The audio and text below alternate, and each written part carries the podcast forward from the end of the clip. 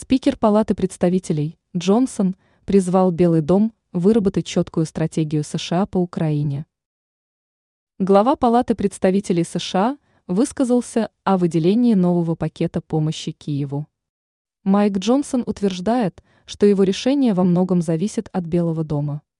В интервью американским журналистам Джонсон выделил несколько вопросов, на которые администрация Джо Байдена должна дать четкий ответ. Какой финал на Украине? Какова наша стратегия? Какова цель? Как мы будем осуществлять надлежащий надзор за этими драгоценными долларами налогоплательщиков? Высказался политик в эфире телеканала CBS. Он подчеркнул, что без четкой стратегии и целей администрации Байдена нет смысла призывать Конгресс выделить дополнительный пакет финансовой помощи Киеву. Также Джонсон указал, что на предоставление средств влияет государственный долг США.